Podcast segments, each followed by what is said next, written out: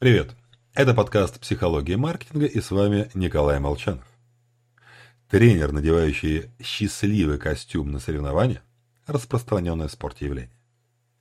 И не только тренер, лично я в путешествии всегда беру с собой маленькую розовую пластмассовую лошадку. У многих из нас есть свои как счастливые, так и несчастливые приметы. И ведь нельзя сказать, что они образовались на пустом месте. Например, в час пик э, в, час пик в метро человек почувствовал духоту, головокружение, холодный пот. В общем, предобморочное состояние. В следующий раз, трясясь на долгом перегоне, он на стороже. Чутко прислушивается к сигналам своего организма. «Кажись, опять начинается!» – думает он. А тревога разгоняет неприятные ощущения. Еще немного и результатом станут привычные панические атаки. Наш мозг непрерывно ищет закономерности и связывает факты между собой. Отравившись в 8 лет, я до сих пор без особого удовольствия ем арбузы. Хватило одного случая. В общем, мы думаем, что научились на собственном горьком опыте. Только это не опыт.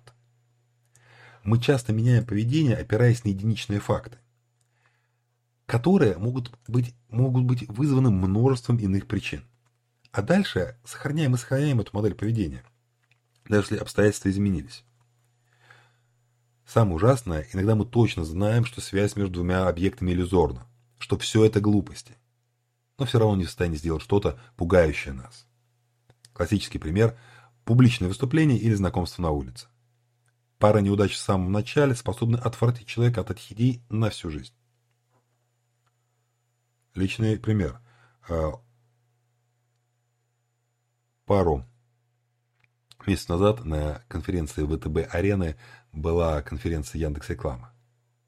А бы круто, буквально мечта, меня туда позвали, но когда я представил, что мне нужно будет выступать перед 15, по-моему, тысячами человек, я сказал, нет, спасибо, я лучше наговорю подкаст, либо напишу пару статей.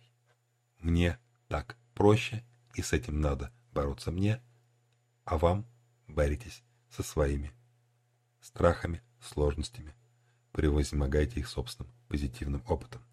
Всего вам хорошего. С вами был Николай Молчанов.